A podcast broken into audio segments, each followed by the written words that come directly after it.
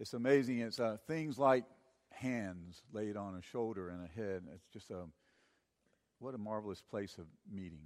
Uh, you don't know how. I'm sure it blesses uh, Tyler and John as well that we do that from week to week. But bless you all for your hands this morning. Well, I'm excited, and I hope uh, you will be also. I know you're probably more excited about next week than this week, or at least curious, if nothing else, because of the topic for next week. Uh, revolutionary sex is next week. And um, I can't wait to hear what jo- Tyler and John had to say about that at our services. I would say that's one of the privileges of being a, uh, a rector is um, helping to design the sermon schedule, who's going to preach when. And um, I think it's a great opportunity for those two guys to hold forth on that topic. I just, I'm excited and looking forward to that. But this week as well, uh, remember we are in this six week sermon series about um, it's, uh, it's so weird, it's revolutionary. And what is really so weird is that we are weird. As I mentioned last week at the annual celebration, here we were gathered on Sunday evening when there's the, the uh, pre Super Bowl games going on and uh, football fans wanting to be glued to their television. Yet, across the room of the annual celebration last week were folks who had chosen to be here for the annual celebration who love football and did that for the church, their church, and for the Lord. Bless their hearts. That's weird. We're weird, but it's a good weird. It's simply saying that we tend to uh, very deliberately go against the grain of our culture. We're always kind of pressing this way, and the, the current of the culture is trying to pull us that way. And uh, we go with it. It's great. So today, our topic is rhythm of life. So we're not talking about so much relationships today. Uh, we're really primarily talking about you as an individual, as a single person. Because I want to talk to you in terms of the rhythm of your life about what you value and what you hold most important.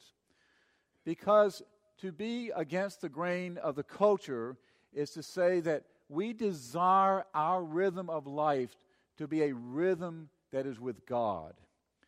It's not with the world. It's to be in the world, as has been said for the ages, to be in the world, but not of the world.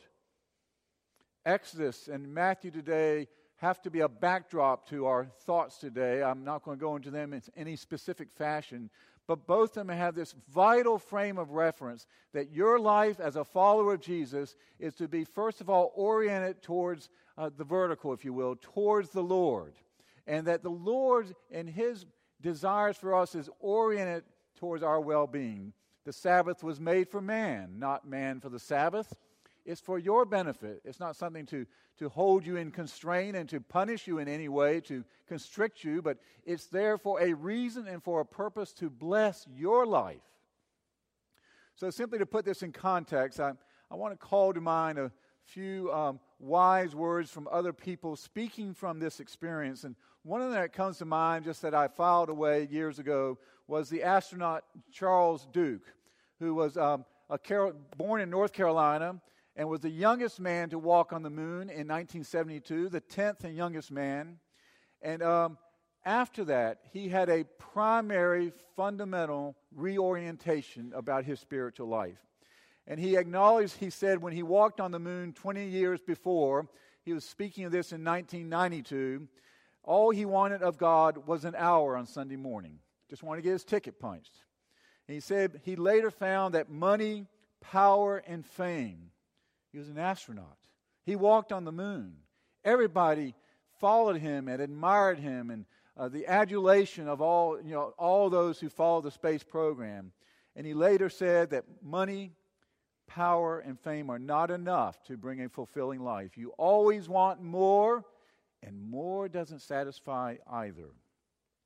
Or Dietrich Bonhoeffer, that great martyr of World War II, who wrote in his Cost of Discipleship that great piece of work that he wrote Christianity preaches the infinite worth of that which is seemingly worthless and the infinite worthlessness of that which is seemingly so valued. Conflict and contrasting with the world. That's a weird thought. And more recently, Charles Stanley, the well known evangelist and preacher and teacher, he reminds us no one can have an intimate relationship with God and remain unchanged. Thanks be to God that we can't remain unchanged. But he then presses on us a bit and says, a Sunday Christian lifestyle will no longer satisfy. It's not enough. As we begin to understand who he is in that converted life, our love for him grows and motivates us to radical obedience, something more. And finally, a thought of a bit of wisdom, so true for our lives. Any road will get you there if you don't know where you are going. This is about rhythm of life this morning. This is about purposefulness. This is about intentionality. So, um, here we go. Let's use this for our illustration. Some of y'all, I wonder how many may know this story. Oh, we have more? Oh, I have it. I've got it. I, I do have it. Uh, well, yeah, I'll get confused.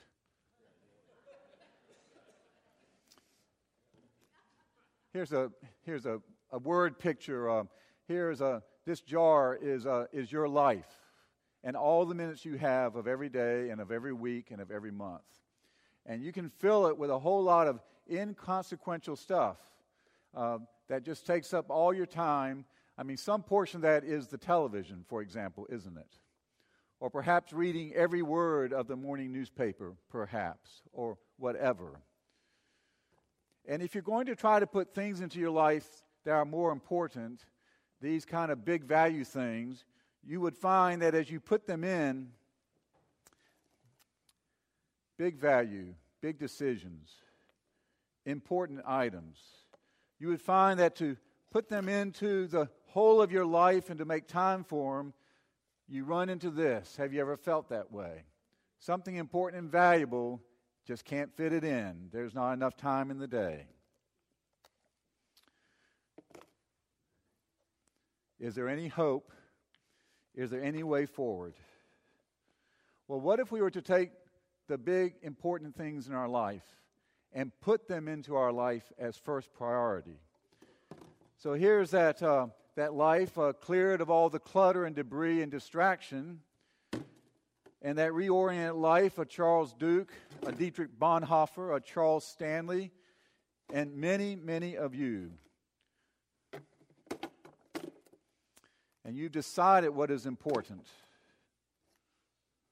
God first, your family, your spouse, and your children, each individually. And Shazam, unlike that other cluttered life, it all has fit in. But there's more you want to do. And so there are other things of your life that aren't quite as important. They, uh, but they're good things to do. And so you want to get them in here too. How in the world is there going to be room?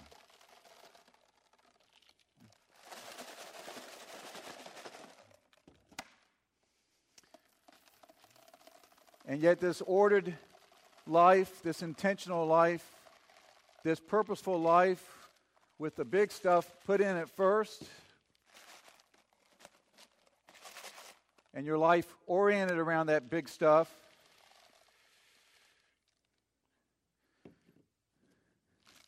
And there's room for all that too this time. And yet, if there's more to fill it up, you can even take some of the more of the trivia of your life and add it as well because you've got the big rocks in first, the important things, and there's room for the big rocks, and there's room for everything else in your life as well when done in the right order.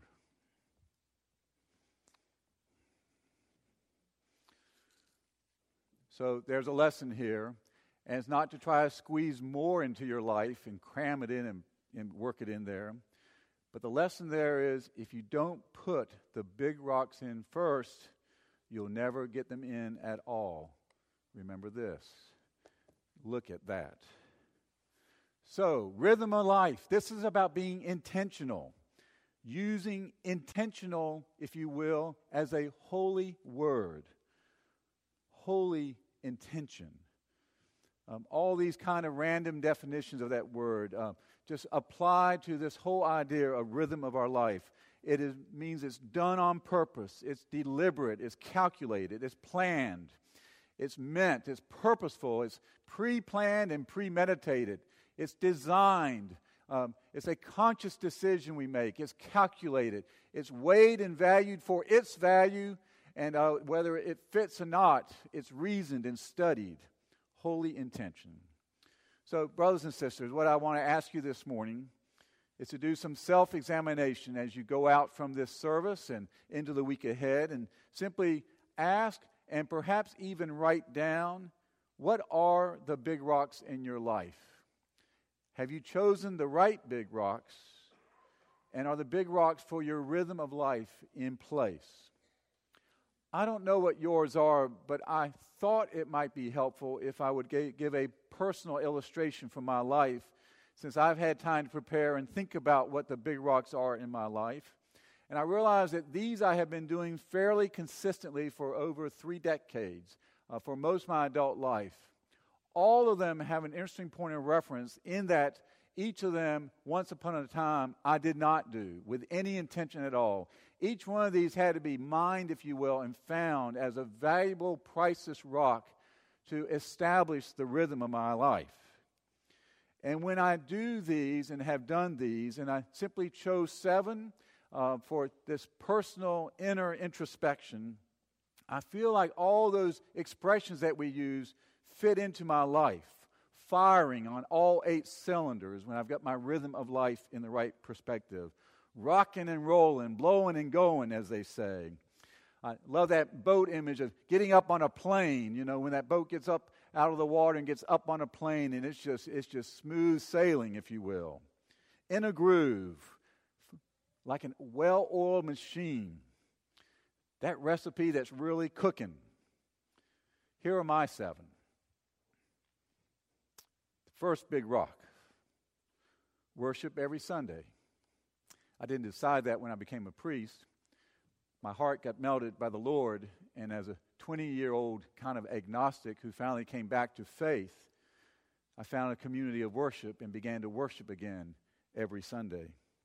Learning what it is to be lost in wonder, love, and praise.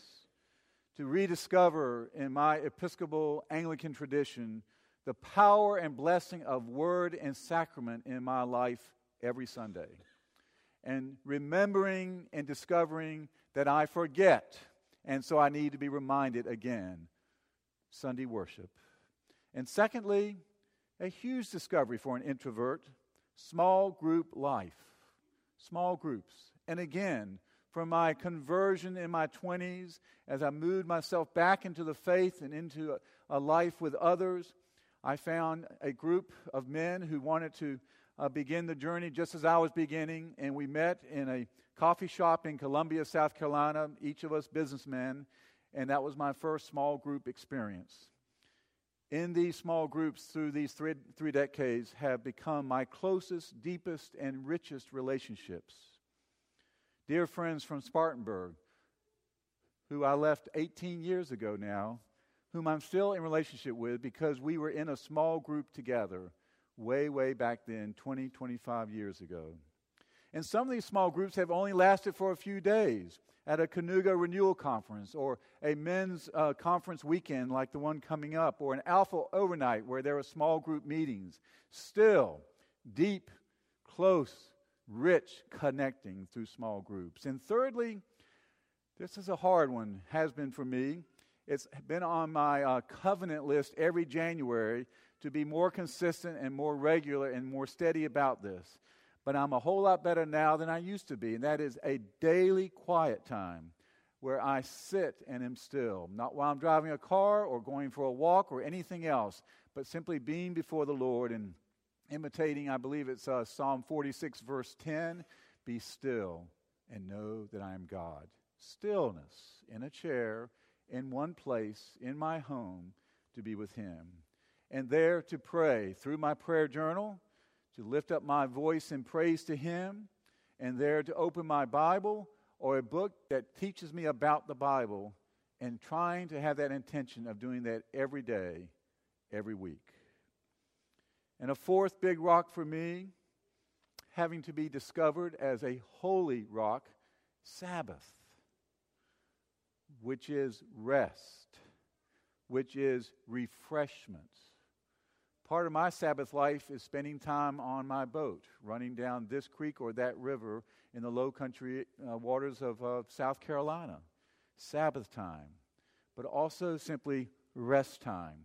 Realizing that even a daily Sabbath is good, a moment's respite in the middle of a busy day to stop and simply catch one's breath. And weekly Sabbath, yes, and not Sunday morning because this is a work morning for us ordained, but to realize that, that Sabbath, and whether it's a Saturday or a Friday or a Wednesday, but to find that weekly rhythm that is biblically sanctioned and God ordained and simply makes sense. If you've ever missed your Sabbath, uh, I've known people who said, I have worked 15 days without a break, 17 days without a break, and they look it, haggard and worn out, going against the grain because the world has pulled them into that grain to say, work harder, work more, work longer. Sabbath.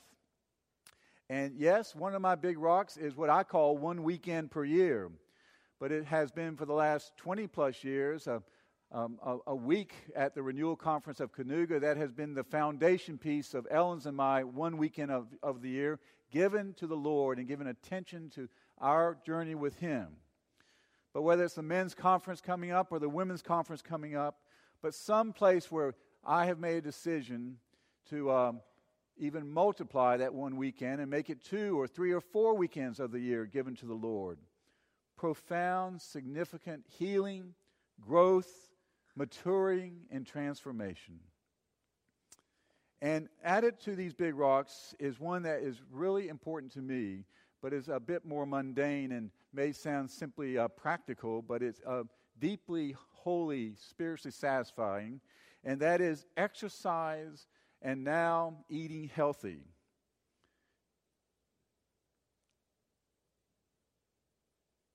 I have found that when I don't exercise, my whole spiritual life is impacted negatively. And when I do exercise, my whole spiritual life is impacted positively.